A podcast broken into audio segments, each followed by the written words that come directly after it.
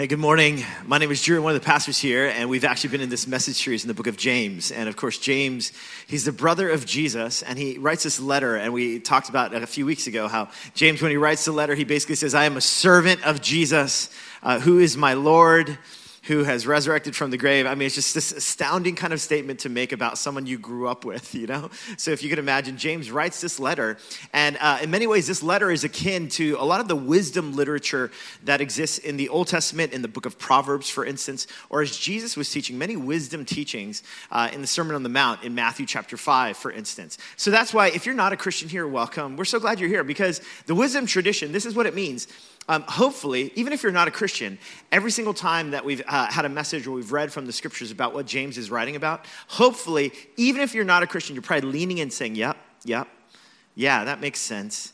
It makes sense that trials and temptations, the way that we face trials and temptations, that what we do with trials and temptations would definitely forge our own maturity, for instance, right? Well, when he talks about uh, being slow to speak, slow to, uh, to anger, and quick to listen. Hopefully, you, even if you're not a Christian, you listen to that and you're like, yeah, that, that seems very wise.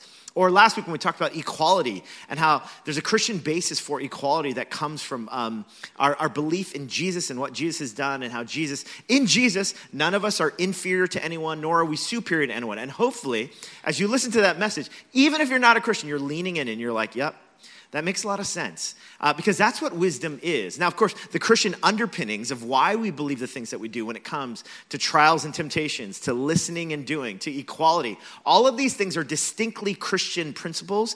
And, and the reason uh, that underlies all of it is Jesus, which is so um, amazing because James is writing about Jesus. So everything he's writing about, he's writing about in light of who Jesus is, how he experienced Jesus. Now, check out what James says then. After he's taught on these different subjects of trials and temptations, of listening and doing, of true equality, look at what James writes. Look at what he says. He says, What good is it, my brothers and sisters, if someone claims to have faith but has no deeds? Now, he's been talking about faith this whole time. He's been talking about all these principles of faith and what we believe about how we should live as followers of Jesus. And he's basically saying, but what good is it if you have faith, but you have no deeds? Can such faith save them?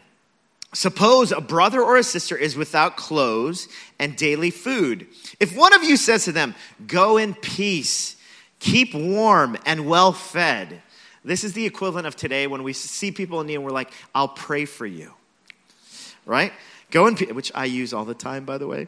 Go in peace, keep warm and well fed, but does nothing about their physical needs. What good is it? In the same way, faith by itself, by simply mentally assenting to something, it is actually not faith uh, if it is not accompanied by action. In other words, your faith, if that's the case, is actually dead. In other words, faith or belief has to go out, has to go with how we respond or how we act. Uh, now, this is such a stirring principle. Now, even if you're someone who's not a Christian here, um, in fact, maybe one of the reasons why you're not a Christian is because you've always thought Christians, this is so true to what they often do. There are people who talk a good game about what it means to be a kind person, about a forgiving person, uh, a loving person, and yet they're judgmental or they're hypocritical. Perhaps that's one of the reasons why you don't follow Jesus. Well, here it is. Guess what? James and the earliest Christians, and even Jesus himself, also was against anyone who did not live a life of integrity where their faith and their actions aligned. Now, this is why James is talking about, because what he saw even in Jesus, here's what was so stunning Jesus' harshest critiques were to the religious leaders, those people who talked a good game, who talked about faith. This is what it means to follow God. And Jesus would call them hypocrites, you brood of vipers. The harshest words were meant for them. Why? It's because somehow they were hypocritical. Their faith and their deeds did not match. Uh, there's a whole section of the Old Testament that's called the prophets. And basically, why did the prophets exist?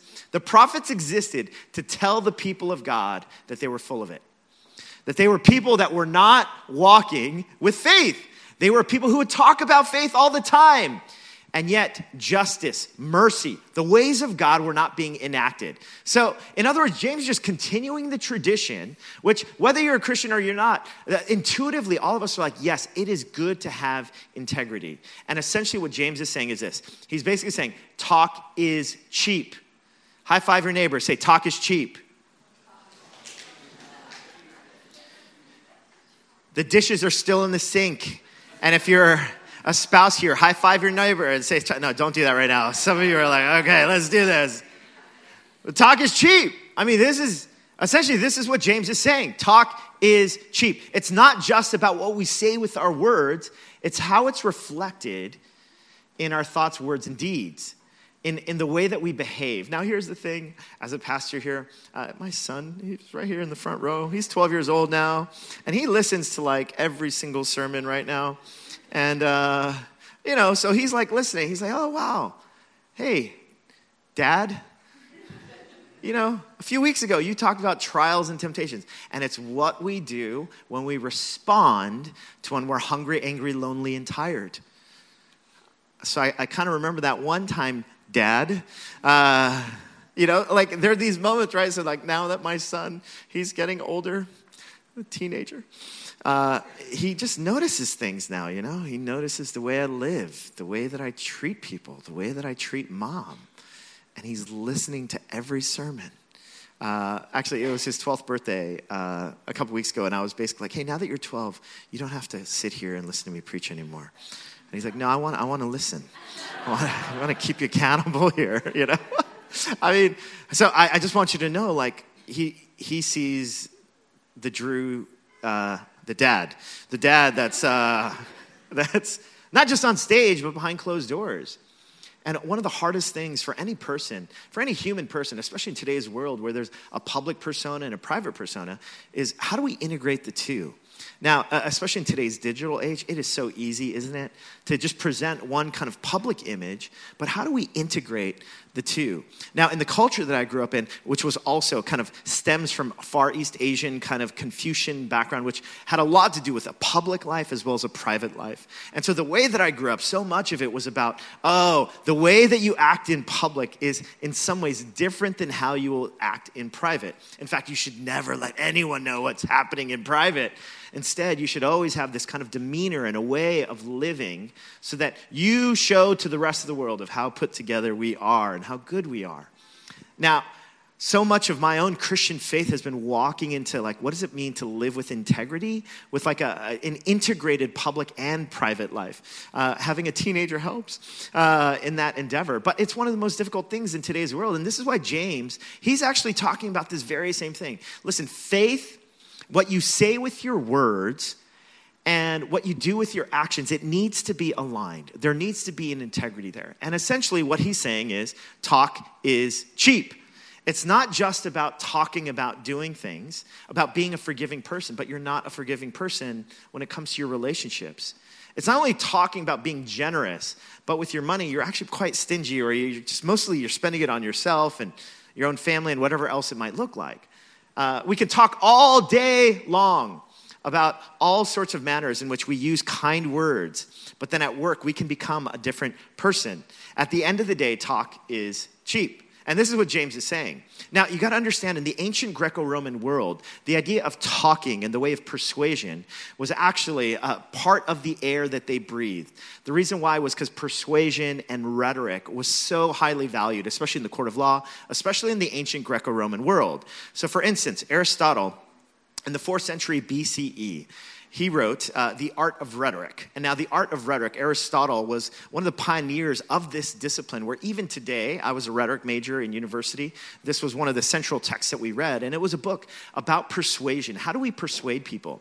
Now, he actually distills it down into, when you think of persuasion, he distills it down into three main words. And here are the words it's ethos, it's pathos, and it's logos. Now, these are Greek words, and you can probably get a sense of what some of these words are, right? So, ethos, we get words like ethics or ethical from it.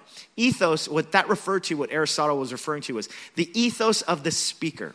Is, is the character, is a person who's sharing this, is that p- person an authoritative figure around the subject? And is that person, does that person have uh, the character to be reliable in the court of law as a witness? This is where, uh, in legal settings, for instance, uh, you know, you go after someone's reliability, their character reliability, when it comes to their witness and their testimony. And, and so Aristotle talked about ethos is incredibly important does this person have a reliable character?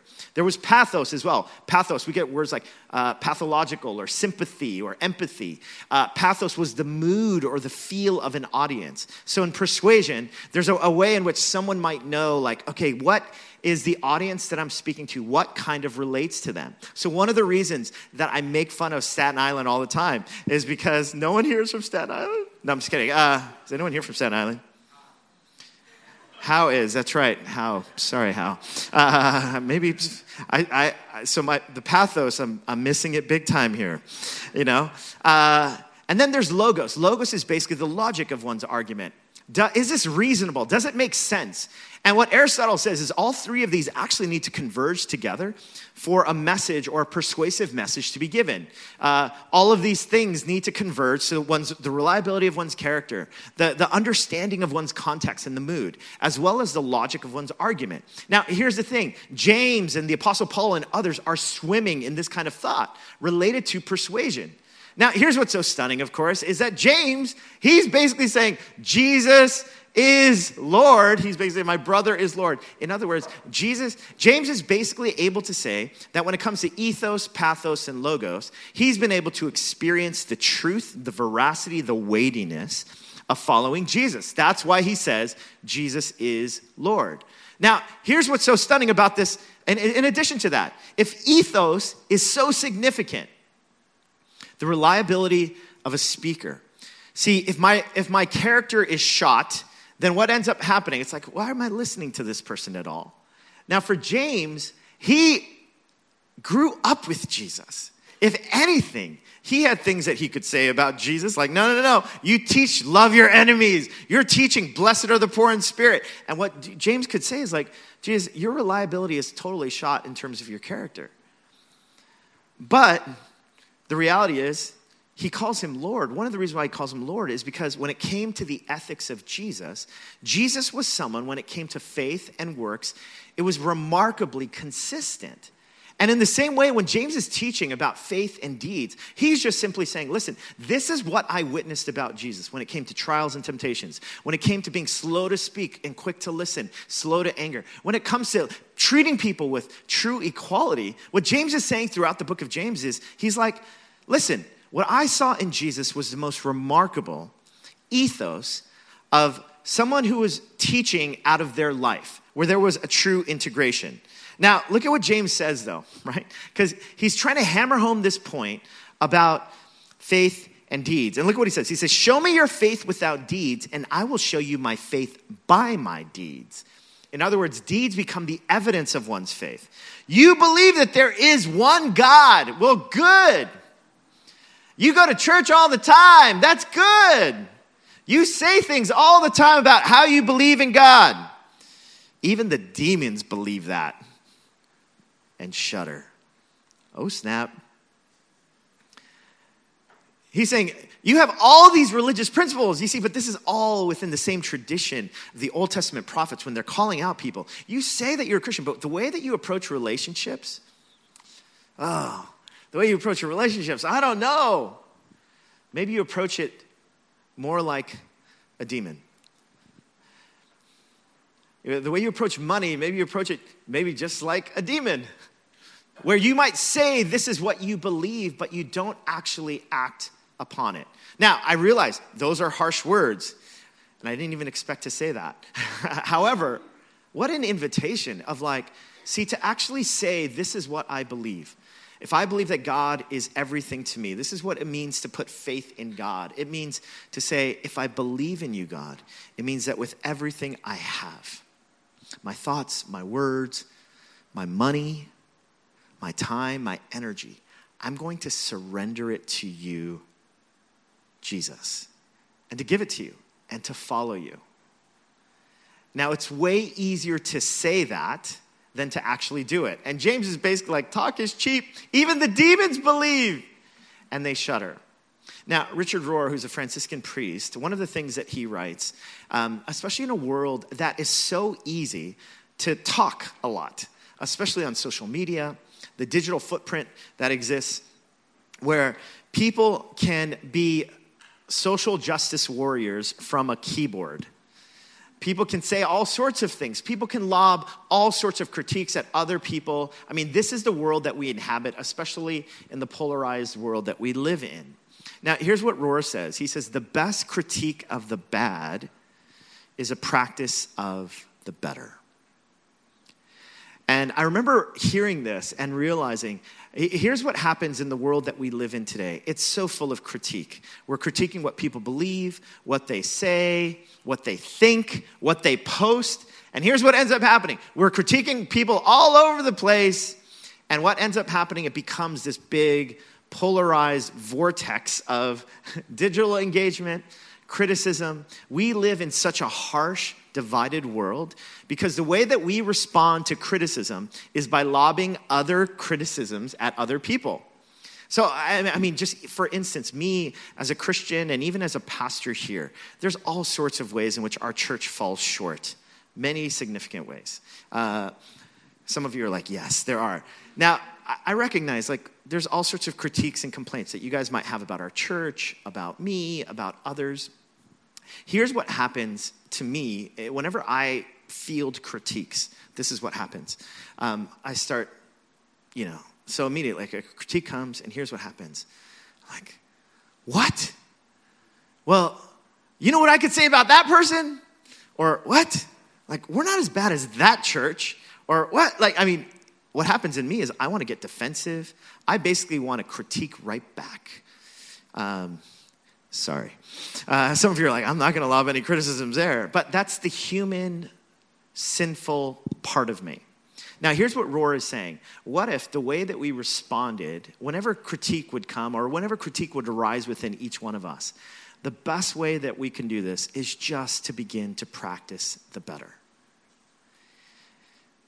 See, the best critique of the bad, the best response we can have to criticism, the best way that we can actually be a witness in the world instead of critiquing others is just start practicing a better story. Just start practicing a better story. So if someone says, Drew, uh, Hope Church doesn't care about justice and mercy. Part of me is like, what? You're right, actually. We don't care as much as we should. And we should just start to practice what's better. In many ways, I mean, this is the wisdom of what James is saying as well. Practicing, doing deeds that demonstrate our faith speaks much louder than simply typing something on Twitter. Being a people who actually live into the values of the things that we say that we value. One of the things that uh, has just been so cool for me to see in our church community, as many of you know, the migrant crisis uh, that's kind of flooded our city, along with uh, asylum, asylum seekers all over. And there's been a group of folks, um, uh, there's a distribution that happens in Tompkins Square Park down in the East Village. It was so encouraging. Uh, to me was last week um, had a couple people in our church community, including Angela and Leslie. They come up to me afterwards and they were just like, hey, we just feel this burden to help with what's happening with the migrant crisis. And they linked up with a, few other people at our church in the East Village who also got wind of what was happening in the neighborhood. And this is a, a, collection of other churches as well as nonprofits that get together just to provide feeding for people, um, for some of these migrant families, and resources and uh, all of a sudden, it kind of also turned into a, a, collection of gently used shoes and coats and scarves. And one thing led to another, and all these people started to get together about what was already happening on Saturdays at Tompkins Square Park. And now, tomorrow, uh, our East Village location is actually opening up a, a shoe store. Uh, a free shoe store for migrant families where they collected all these donations and where they're going to take people's measurements um, and be able to give them either brand new or gently used shoes. And just, I was just so stunned at the initiative and the faith that was putting itself to work in many of these folks. And uh, just so encouraged by it. Now, here, here's the thing. There are other nonprofits that we've supported that have been doing incredible work. There's the New Life Community Health Clinic, which just this past week is giving uh, free showers and health care to scores of um, homeless people. There's uh, St. Paul's House, which is an organization that we partner with, where Daisy, our youth director, Monday, Wednesday, Friday, they're providing feedings as well as a youth kind of initiative. So there's all sorts of things that are happening institutionally. But I was so encouraged to see people starting things organically as well where their faith called them to action, to do something about it. And so I don't know how long these Friday or these Saturday gatherings will be. I don't know how long we'll have a pop-up shoe store down at the East Village location. But here's what I am encouraged by is that people felt strongly enough that they would do something. Uh, Shane Claiborne, who's an author and an activist, one of the things he says is, May we become the answer to our prayers. Some of us are so used to saying, I'll pray for that, I'll pray for that. Well, what if we became the answer to our prayers? Now, I recognize some of you guys are like, oh my goodness, Drew, I'm overwhelmed. I just moved to the city. I'm having a hard time making ends meet. I'm working multiple jobs. I don't know. Now you're talking about a migrant crisis. And gosh, another thing for me to also get involved in on Saturdays, I don't know if I have the time or the margin for that. Or maybe you're someone who's like, you're like, I'm a mom of a two year old. And by the time two o'clock PM rolls around, I am done. You know, wherever you are in your journey, here's what I want you to know. We as a church community, we don't have to save the whole world. But one of the invitations of God is we can all do our part. Uh, last, in, at the end of last year, we were inviting people to give to Extending Hope, and we were able to raise, I don't remember the exact figure, but I know that last, last year we talked about how our congregation, we were able to donate uh, both money as well as the money that we help organizations save by renting to, at the hub, close to half a million dollars. Now, of course, like, it wasn't just one person that did that, it was all of us. Whatever you have margin to give in your life right now, whatever ways of action, whether it's giving money or your time or energy, all of this is just a response of faith that we can do collectively. Uh, high five your neighbor. Say, We did that. Do that real quick.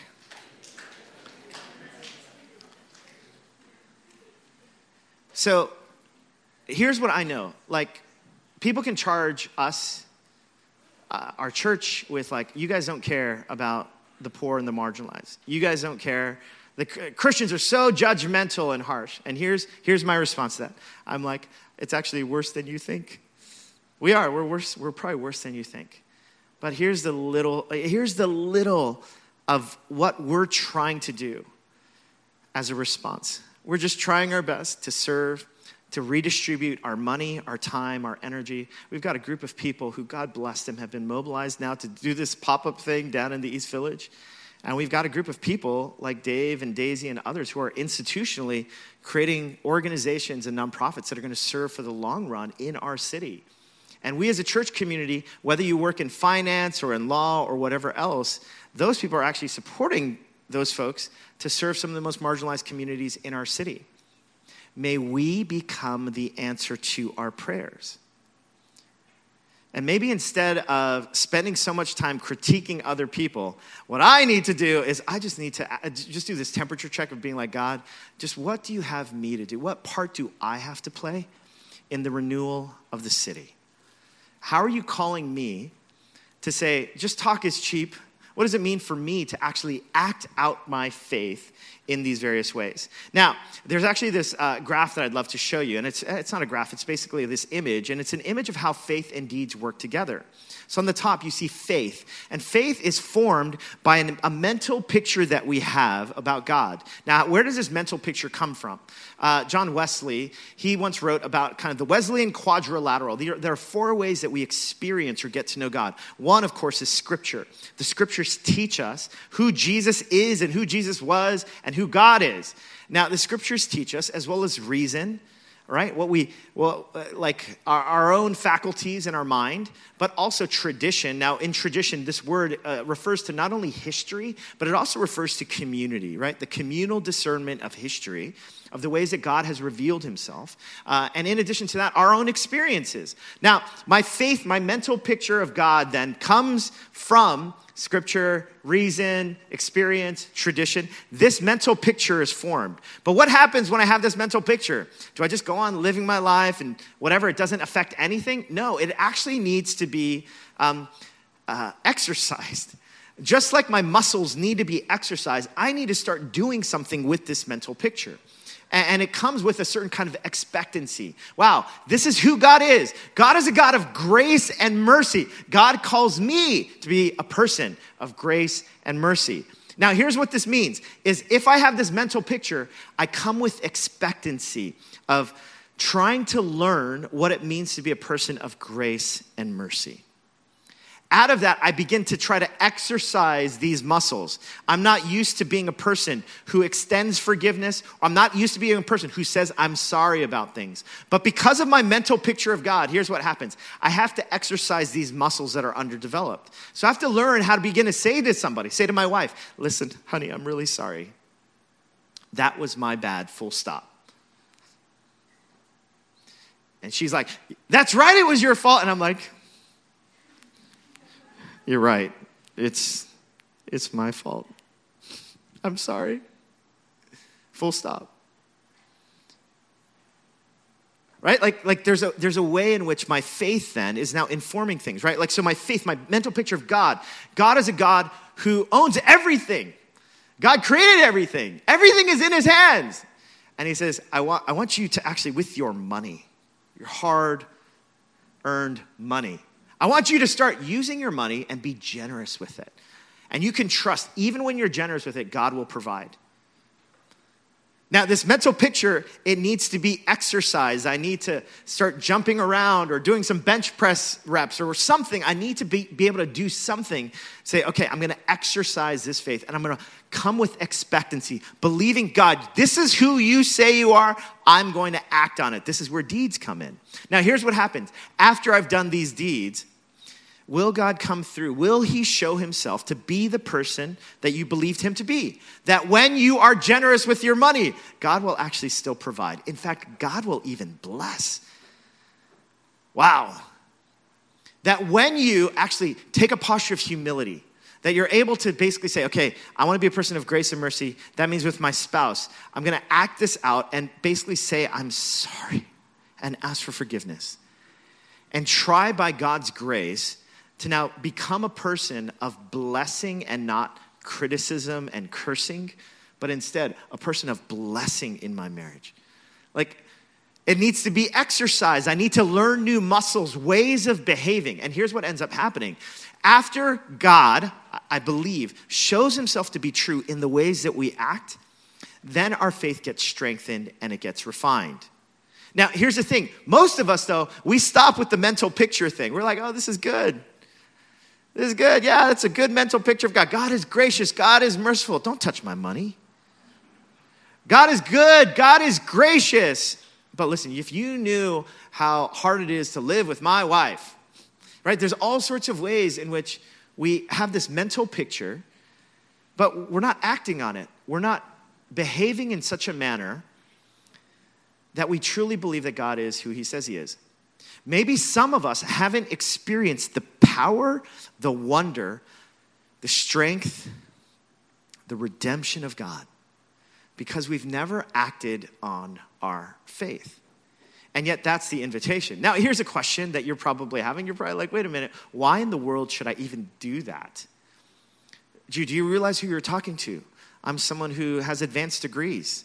I have figured out a lot about my life. In fact, I was someone who grew up in a family where my parents weren't there for me. I'm a self made person. That's why I moved to New York. Look at the job I have. Look at the career I have. Look at what I've been able to do with my own life. I mean, some of us might say, like, why in the world would I want to trust in God? When honestly, I can just play certain platitudes with God, and the rest of the time, I trust myself. Why would I do that with my money, my time, my energy? My thoughts. Why would I do that? Remember, we talked about the ethos that James witnessed with Jesus. See, here's what Christians believe about God, and this is what's so different than other world religions. See, the news that Jesus came to bring was that God is a God of love and kindness who cares for you more than you probably even care for yourself. And if you want to doubt or if you want to question, I don't know if I can believe in this God, I don't know if I can trust this God. Well, the scriptures tell us that Jesus came into the world because he loves us, that whether you believed it or not, that he would come to demonstrate that he loves you so deeply that he would actually give his life for you.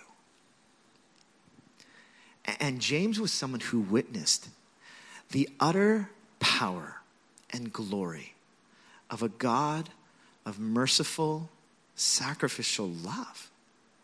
And it's because of that that James would become so convinced of this God that he would say, This is a God that is worth trusting in. This is where the early church, they believed that not only was God powerful, but they believed that God was kind, that he was loving, that he was for us. And it's only when you and I, it's only when we can begin to trust that this is the God that we serve. A God who is not vindictive and out to get you, a God who is not stingy or withholding from you, but a God who is actually lavish in his love for you.